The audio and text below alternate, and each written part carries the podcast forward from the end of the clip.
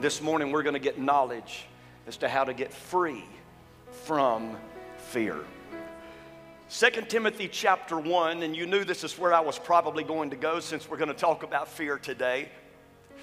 But in 2 Timothy chapter 1, verse 7, the Apostle Paul is writing to a young man, to a pastor. He pastors the church in Ephesus. First and Second Timothy and Titus are what is known to us as pastoral epistles. They are written to an individual and not necessarily to a church or to a group of people. And Timothy is somewhat discouraged and distressed. And so the Apostle Paul is writing to him, and he's writing for the purpose of encouraging this young man. And here's what he says to him, and thank you so much, Tanya. Here's what he says to him He says, For God has not given us a spirit of fear, but of power and of love and of a sound mind. Now, I want you to notice again what he said at the beginning of that passage of Scripture. He says that God has not given us a spirit of fear. And when he talks about a spirit of fear, he's talking about an unhealthy fear that puts people in bondage. Now, there is such thing as a healthy fear. I think we all understand that. When we talk about healthy fear, a healthy fear would be our fear of God. Because the Bible tells us in Matthew chapter 10, verse 28, it says, Do not fear those who kill the body but cannot kill the soul. In other words, he says to us, don't fear man. Another scripture in the Bible tells us that the fear of man is a snare or a trap. But he says, Do not fear those who kill, kill the body but cannot kill the soul, but rather fear him who is able to destroy both soul and body in hell. And when we talk about a fear of God, it's, it's not that we're afraid of God, it's that we respect Him, that we reverence Him. We understand that He is a powerful God. We understand what He is capable of doing. And so we fear Him. Proverbs tells us in Proverbs 9 and 10 that the fear of the Lord is the beginning of wisdom. So that if you are wise here this morning, if you're a wise follower of Christ, your wisdom began the day that you made God the priority of your life. The day that you placed Him first and foremost in your life, that's, that's where wisdom began for you. Because He says that the fear of the Lord is the beginning of wisdom. So, fearing God is a healthy fear. But not only that, there are other fears that are healthy. Healthy fear is protective. Uh, for, for example, an electrician, even though he may work with electricity on a daily basis, he still fears electricity. Doesn't mean that he's afraid of it, but he respects it because he understands what that electricity has the power to do, that it could cost you your life if you disrespect it.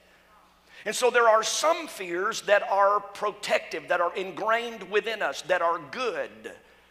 Fears that protect us, fears that are not perpetual fears, but more like circumstantial fear. Matter of fact, I, I was a little bit surprised this week when I did some research about unhealthy fear and and, and recognized that there are now thousands of different phobias that people seem to struggle with, that people seem to be in bondage to. Uh, some of the most common fears, you know what arachnophobia is it's a fear of spiders.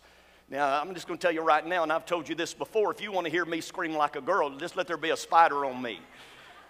I don't like spiders. I just don't. It's just one of those creatures. They can be on me and me not know they're on me.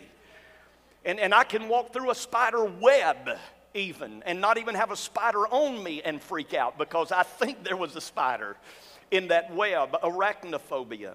Uh, there, there are other different kinds of fears and phobias. Try, uh, I think I'm, I'm, I'm pronouncing this right, trypanophobia, which is a fear of needles. Anybody got to have a fear of needles? When you go to the doctor, you know, and you tell them I'm allergic to needles, but really you're not. You're not allergic to them. You're, you're afraid of needles. There's hemophobia, which is a fear of blood. Some people freak out at the sight of blood. There's astrophobia, which is a fear of thunder and lightning. Some of you have told me your dog has that, uh, astrophobia. Uh, there's uh, aerophobia, a fear of flying. There's uh, claustrophobia, that's a common fear that a lot of people have, a fear of small or enclosed uh, spaces. There's uh, a phidiophobia, which is a fear of snakes. Anybody have a fear of snakes? I don't fear snakes nearly as much as I do a spider. I can see a snake coming, and I can prepare for it, and, and, and I, can, I can kill that snake. There's acrophobia, which is a fear of heights. Uh, I used to have a fear of heights, and I decided I'm going to confront that fear, so I jumped out of an airplane at 14,000 feet and uh, kind of confronted that fear in my life. Get this here's, here's another fear that's a very legitimate fear that a lot of people struggle with. It's called gerontophobia. And you know what that is? It's the fear of getting older. It's the fear of aging. And a lot of senior adults battle with depression because of this fear in their life. There's glossophobia, which is a fear of public speaking that causes somebody to break out in a cold sweat and feel all kind of anxiety. And believe it or not, I grew up with glossophobia. I grew up with a fear of public speaking. And even today, I, even, even today, before I get up in this pulpit, on Sunday mornings when I'm praying, I'm praying, God, I need your grace today. I need you to help me today because it can be such a fear that it overcomes us and causes us to be taken into bondage. Those are just some of the more common fears, but I thought I would share with you this morning some uncommon, strange fears that people have. All of these are different kinds of phobias. There's androphobia. Do you know what androphobia is? Ladies, you should know this. It's a fear of men. Androphobia. There's arithmophobia. Do you know what arithmophobia is? It's a fear of numbers. Yeah. Some people have a fear of numbers. There is bibliophobia. You know what that is? That's a fear of books. Fear of books. There's there, here, get this one. There's cacophobia. You know what that is? It's a fear of ugliness. Just saying, it's what it is. There, there is cool, cool, coulrophobia, which is a fear of clowns. Some of you have shared that you have a, a, fear of clowns. There's, now get this one, and no, no offense over here, but there's a, which is a fear of teenagers. I think a lot of parents have that. Uh, there's some single folks maybe that struggle with this one gamophobia, a fear of marriage. And some of you say, No, I'm married and I have that fear fear of marriage. There's gynophobia, guys, that's a, a fear of women. Yeah, a fear of women. And then there's necrophobia, which that is probably the most common fear that people have, which is a fear of death. And really, a lot of our other fears are rooted in a fear of death. When people say, Well, I have a fear of spiders or I have a fear of snakes, you know, really it's not a fear of spiders and snakes. You're afraid that spider or that snake's gonna bite you and you're gonna die. And so you have a fear of death. It's like a fear of heights. No, you're afraid you're gonna fall and die. So it's rooted in a fear of death. Here's a few others octophobia, it's the fear of the figure eight. Can you get that? fear of the figure eight. There's umbrophobia, and I feel sorry for those of you who have this. It's a fear of rain. You've had a lot of fear this year. Uh, there's, get this, phobophobia, which is a fear of phobias. And then there's, there's podophobia, which is a fear of feet.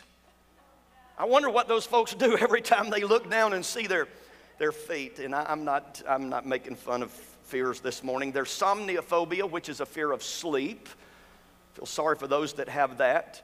And, uh, and there is also venustraphobia. Get this, which is not just a fear of women, it's a fear of beautiful women.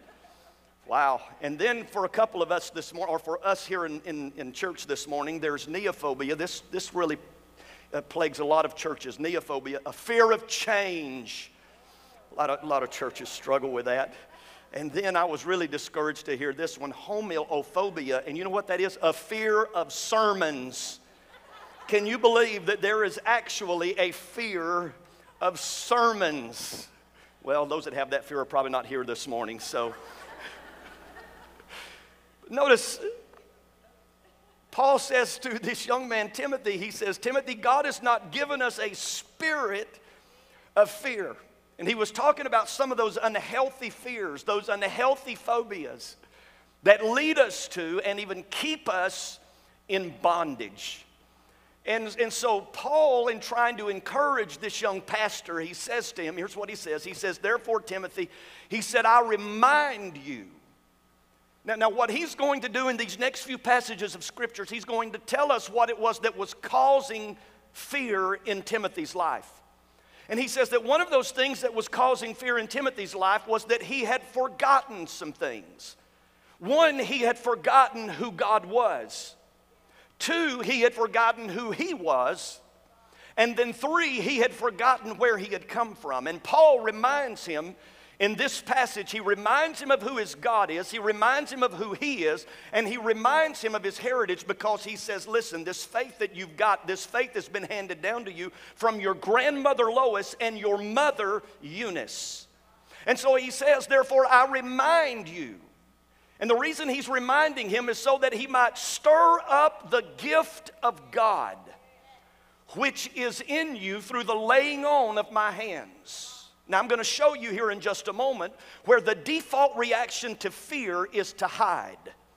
And, and that's what Timothy was doing. He was hiding himself and he had hidden his gifts, his talents, his ability, the calling that God had placed upon his life because of his fear. And so Paul said, For God has not given us a spirit of fear, but of power and of love and of a sound mind. And then he says this He says, Therefore, do not be ashamed. He tells us another reason for his fear.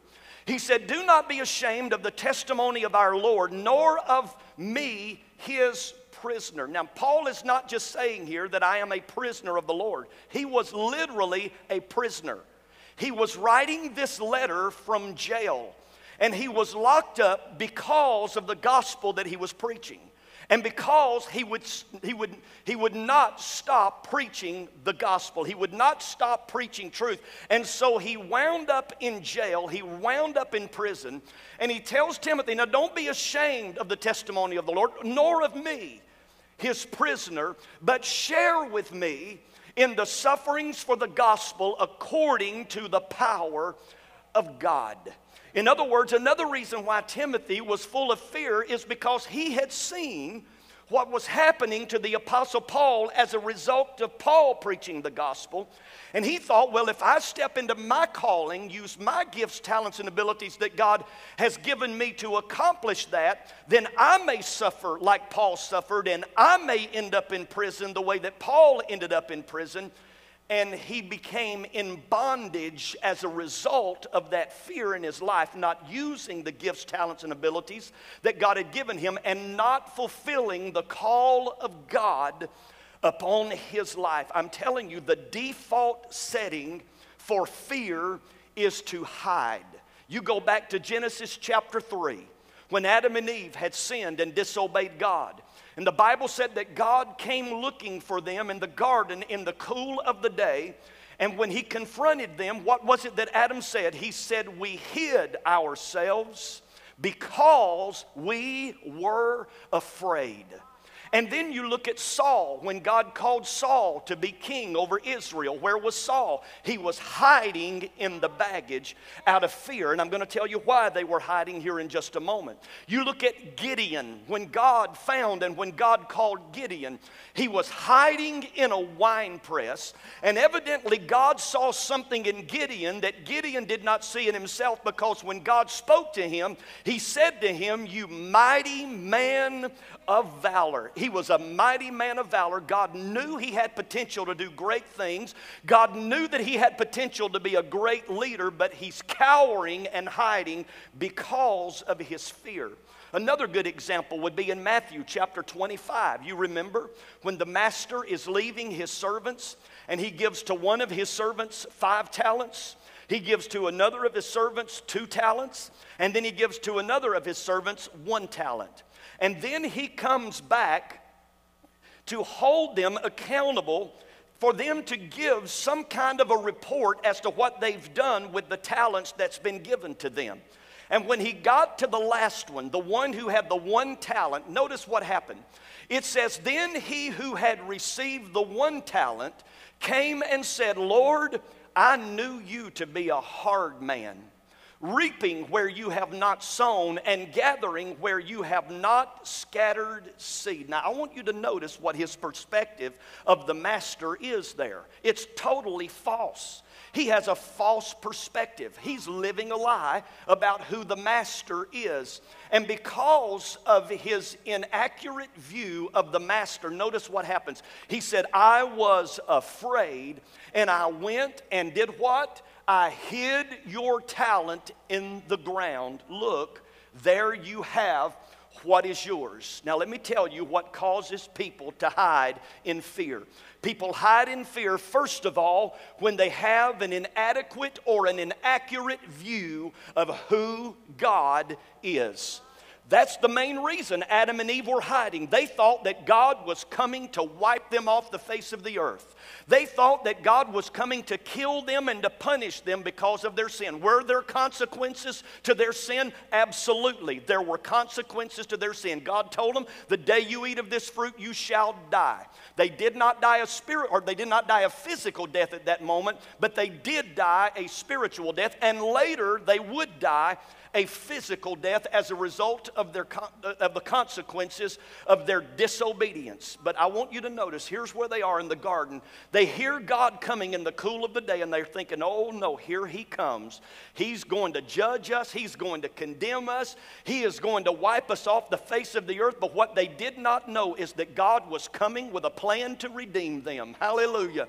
And that God was saying that the seed of woman, man, is going to crush the head of the serpent. God wanted them to know I'm not against you, I am for you. I'm not looking for a way to take you into bondage, I'm providing a way that you can come out of your bondage. It was the same way with Gideon. He had an inadequate view of God because when God called him, the first thing that Gideon said was, God, why have you allowed all of this to happen to our people? God, this is your fault that these Midianites continue to harass us. It's your fault that we are in bondage. It's your fault that we are in captivity. He had an inadequate view of God, but not only did he have an inadequate view of God, he had an inadequate and an inaccurate view of himself. He didn't think he was good enough to do what it was that God was calling him to do.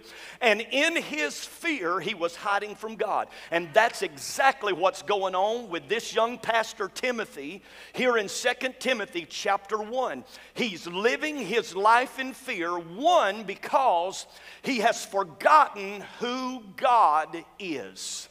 He has lost his focus on God.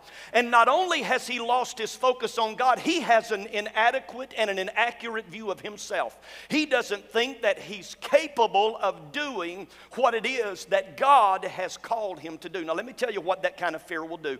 That kind of fear will affect you spiritually, that kind of fear will affect you emotionally, and that kind of fear will affect you physically. And let me show you how it affected Timothy physically.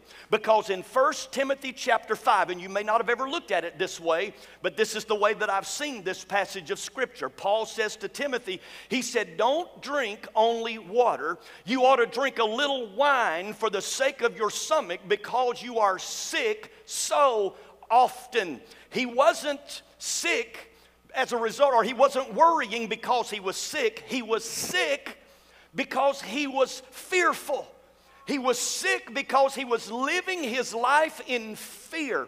And he allowed what happened to the apostle Tim Paul, he allowed that to intimidate him. And he's living with a timid spirit. But Paul the apostle comes along, just the same reason why I believe the Lord has brought me here this morning to speak to you is because God wants to encourage you and to let you know you don't have to stay in bondage to your fear. Whatever that fear is, you don't have to stay in bondage to your fears. But I can tell you today that your fear is rooted and grounded in an inadequate and an inaccurate view of who God is and an inadequate, inaccurate view of who you are. And so that's why the Apostle Paul speaks to Timothy about how to overcome fear. And, and really, it's a, a very simple solution that he gives him. He says this He said, For God has not given us a spirit of fear, but of power, of love, and of a sound mind. And I think we need to be reminded this morning of the power of God. I think we need to be reminded this morning of the love of God because when we understand the power of God and we have a working knowledge of the love of God, it's going to give us a stand mind that can stay firm no matter what it is that we come up against in our lives. And so let's look at this first thing that he talks about. First of all, he says, You overcome fear with power. Now, listen, not your power, but the power of God. The power of God. Listen to what Paul said down in verse 12 of this same chapter, 2 Timothy chapter 1. He said, For this reason, I also suffer these things. Now, you've got to understand, Paul encountered some really scary things in his ministry, some really scary things in his life. There were opportunities for him to be taken into bondage as a result of fear. Now, now listen. I believe that every one of us in this room here today are going to encounter fear. We're to, we're to sense that emotion of fear. But it's our choice whether or not we give in to the fear. Amen? It's our, it's our choice whether we're to give in to the fear or whether we're going to overcome th- that fear. And so Paul says, For this reason, he said, I also suffered these things. Nevertheless, I'm not ashamed. He said, For I know whom I have believed. I know the one that I believe in. I have a knowledge of the one that I believe in. And notice he said, And I am persuaded that he is able. Oh, that's where you've got to start when you are dealing with fear and overcoming fear in your life. You've got to understand this morning that God is able to do the impossible in your life because when you face impossible circumstances, you begin to think, man, I, this is going to get the best of me. Fear overtakes you.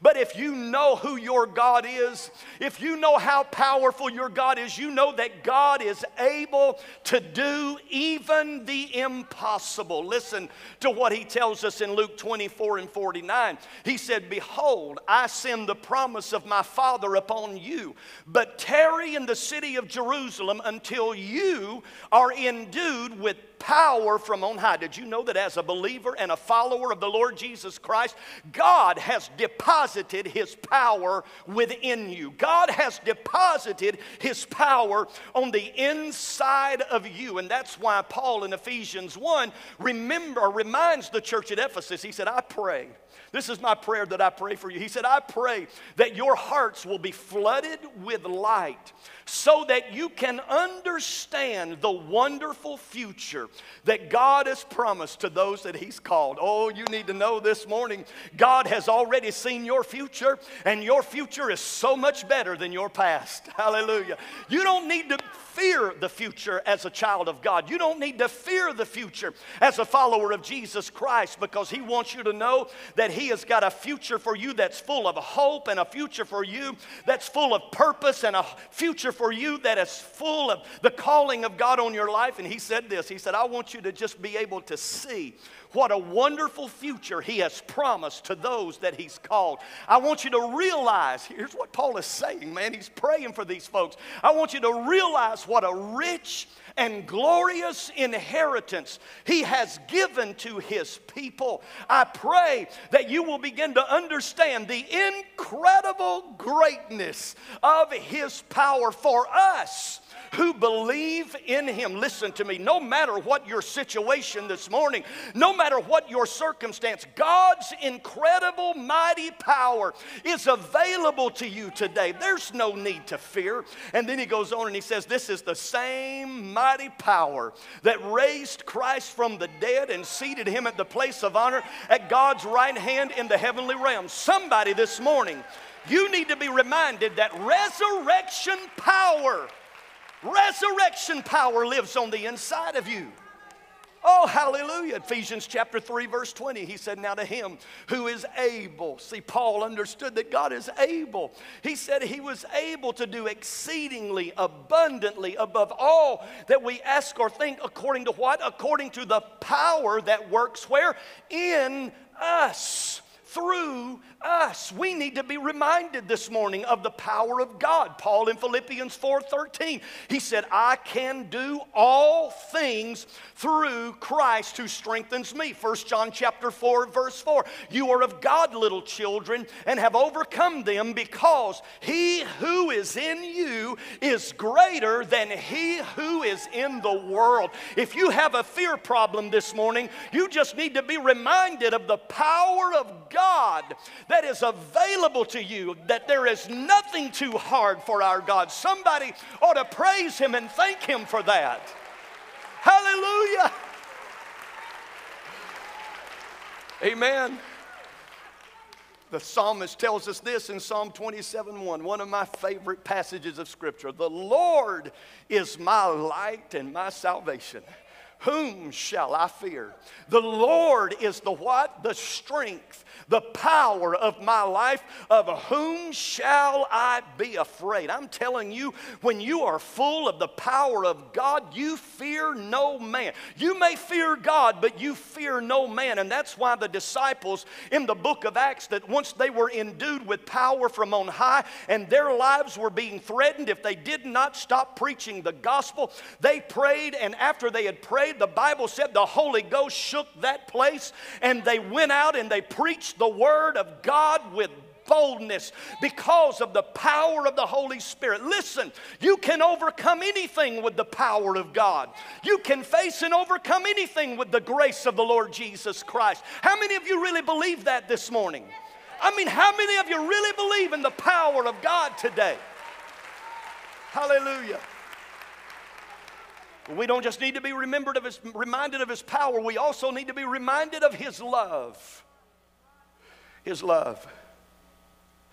I'm absolutely convinced that people have such an inadequate and inaccurate view of the love of God.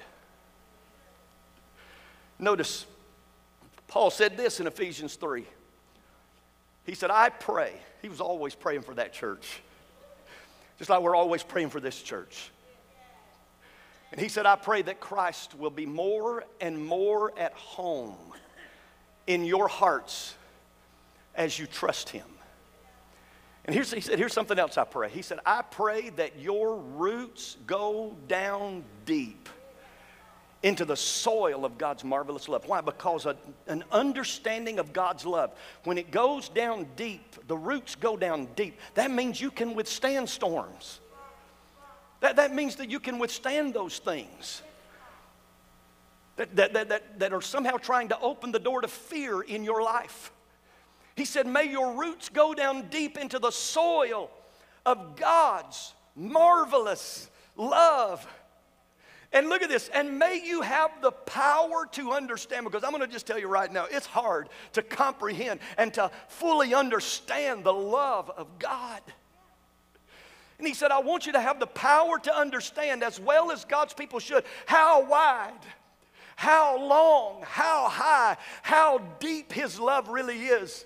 And He said, But I don't want you just to understand His love. He said, I also want you to experience the love of Christ because the best way to understand His love is to experience His love. Hallelujah. How many here this morning have experienced the love of God in this place? You can't describe it.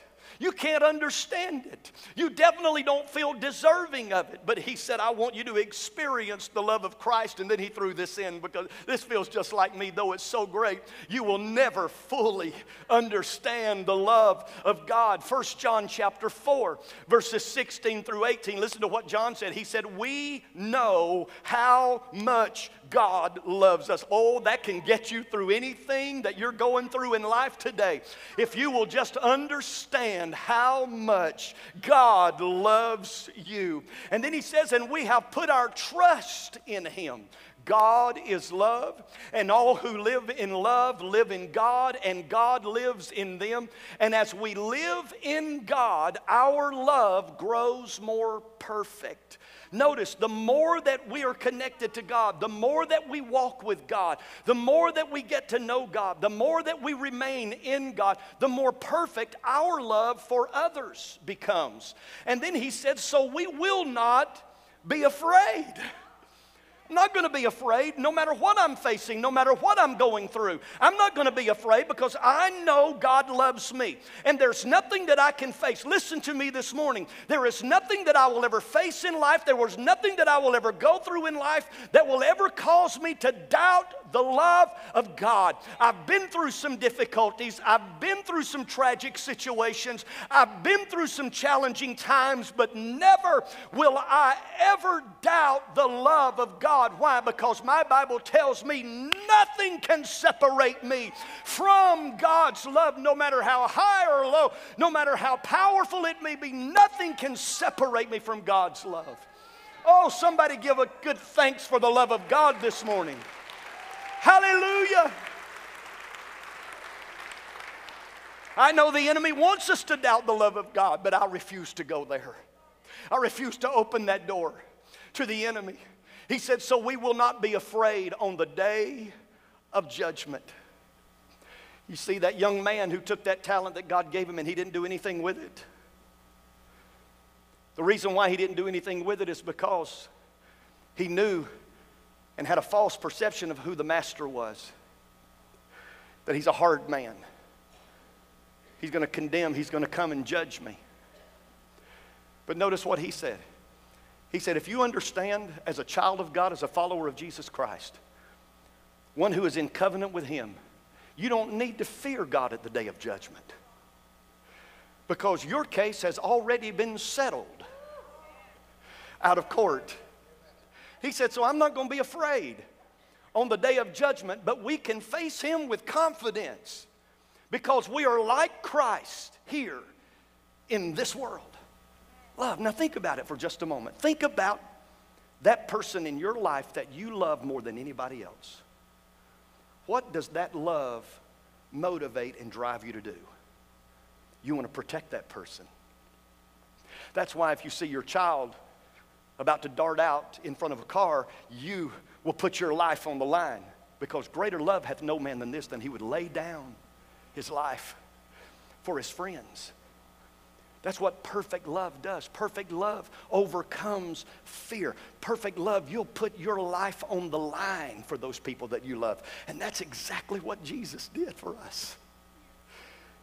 And I used to read this passage of Scripture and, and, and get a little bit confused because verse 18 he said such love has no fear because perfect love expels all fear. And i used to read this and i used to get a little bit discouraged because i would think but i'm, I'm imperfect and because i'm an imperfect human being my love is imperfect but it's not talking about my love.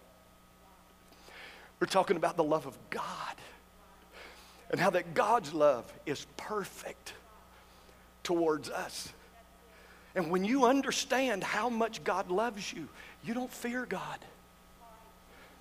You don't fear God. And you now know I can come to Him with anything in confidence and with confidence because I know He loves me. And I know He's for me and not against me. He said, if we're afraid, he said it's because of fear of judgment, and this shows that his love has not been perfected in us. It just simply means we don't have the understanding and knowledge of God's love, and we haven't experienced God's love the way we need to if we think that God is just coming to wipe us all off the face of the earth, that He's against us. No, He's not. Listen, His love is perfect. And you can come to Him with confidence, knowing that He's not going to push you away. No matter what you've done, no matter where you've been, no matter who you are, He's not going to push you away. He's going to accept you with loving arms. And here's the last thing that he tells us that we can do to overcome our fear, not just be reminded of God's power and love, but he talks about the power of a sound mind. And when he talks about a sound mind, he's talking about a disciplined mind. He's talking about a mind, get this, he's talking about a mind that doesn't freak out when something wrong happens or when something challenging or we're faced with some kind of an obstacle in our life, we don't freak out. Oh my God, what am I going to do? How are we going to get through this? Panic. Oh, Lord. Ah. No. That's not how a sound mind, a person who understands the power of God and the love of God responds. We respond rationally with a sound, disciplined mind because we know in whom we have believed. That's what Paul said right here. He said, I know whom I have believed, and I am persuaded that he is able. That, that's what a sound mind is. A sound mind is a persuaded mind that my God can do anything. Hallelujah. God can do, and I'm persuaded. It's a, it's a, it's a persuaded mind. And, and then Isaiah chapter 26, verse 3 tells us this about, a, about a, a, a settled mind. It says that you will keep, God, you will keep in perfect peace all who trust in you, whose thoughts are fixed on you. A disciplined mind is the mind of Christ. A disciplined mind is a mind that has been renewed and transformed by the Word of God. A disciplined mind is a mind that has exchanged the lies of the enemy for the truth of God's Word. That's what a disciplined mind is. A disciplined mind is a mind whose thoughts are continually fixed on you. Unhealthy fear is fatalistic, it thinks the worst. Healthy fear thinks best because I serve a God of power. I serve a God who can do anything. I'm not going to be fatalistic and pessimistic about this. I'm going to be optimistic and I'm going to be positive because I know in whom I have believed and I am persuaded that He is able. And then I love what the psalmist said in Psalm 16 and 8 I have set the Lord always before me. He's talking about my thoughts are continually fixed upon him because he is at my right hand. Check this out I shall not be moved. Well, thank you for joining us today. We'd love to have you as our guest here at Summerton Church of God. The Lord has given us a vision to transform our community, and we're going to do that by eliminating the darkness through being light. Jesus said, You are the light of the world. And so we're going to be who Jesus says we are. We worship together every Sunday at 1045, and we would love to have you and your family as our guest.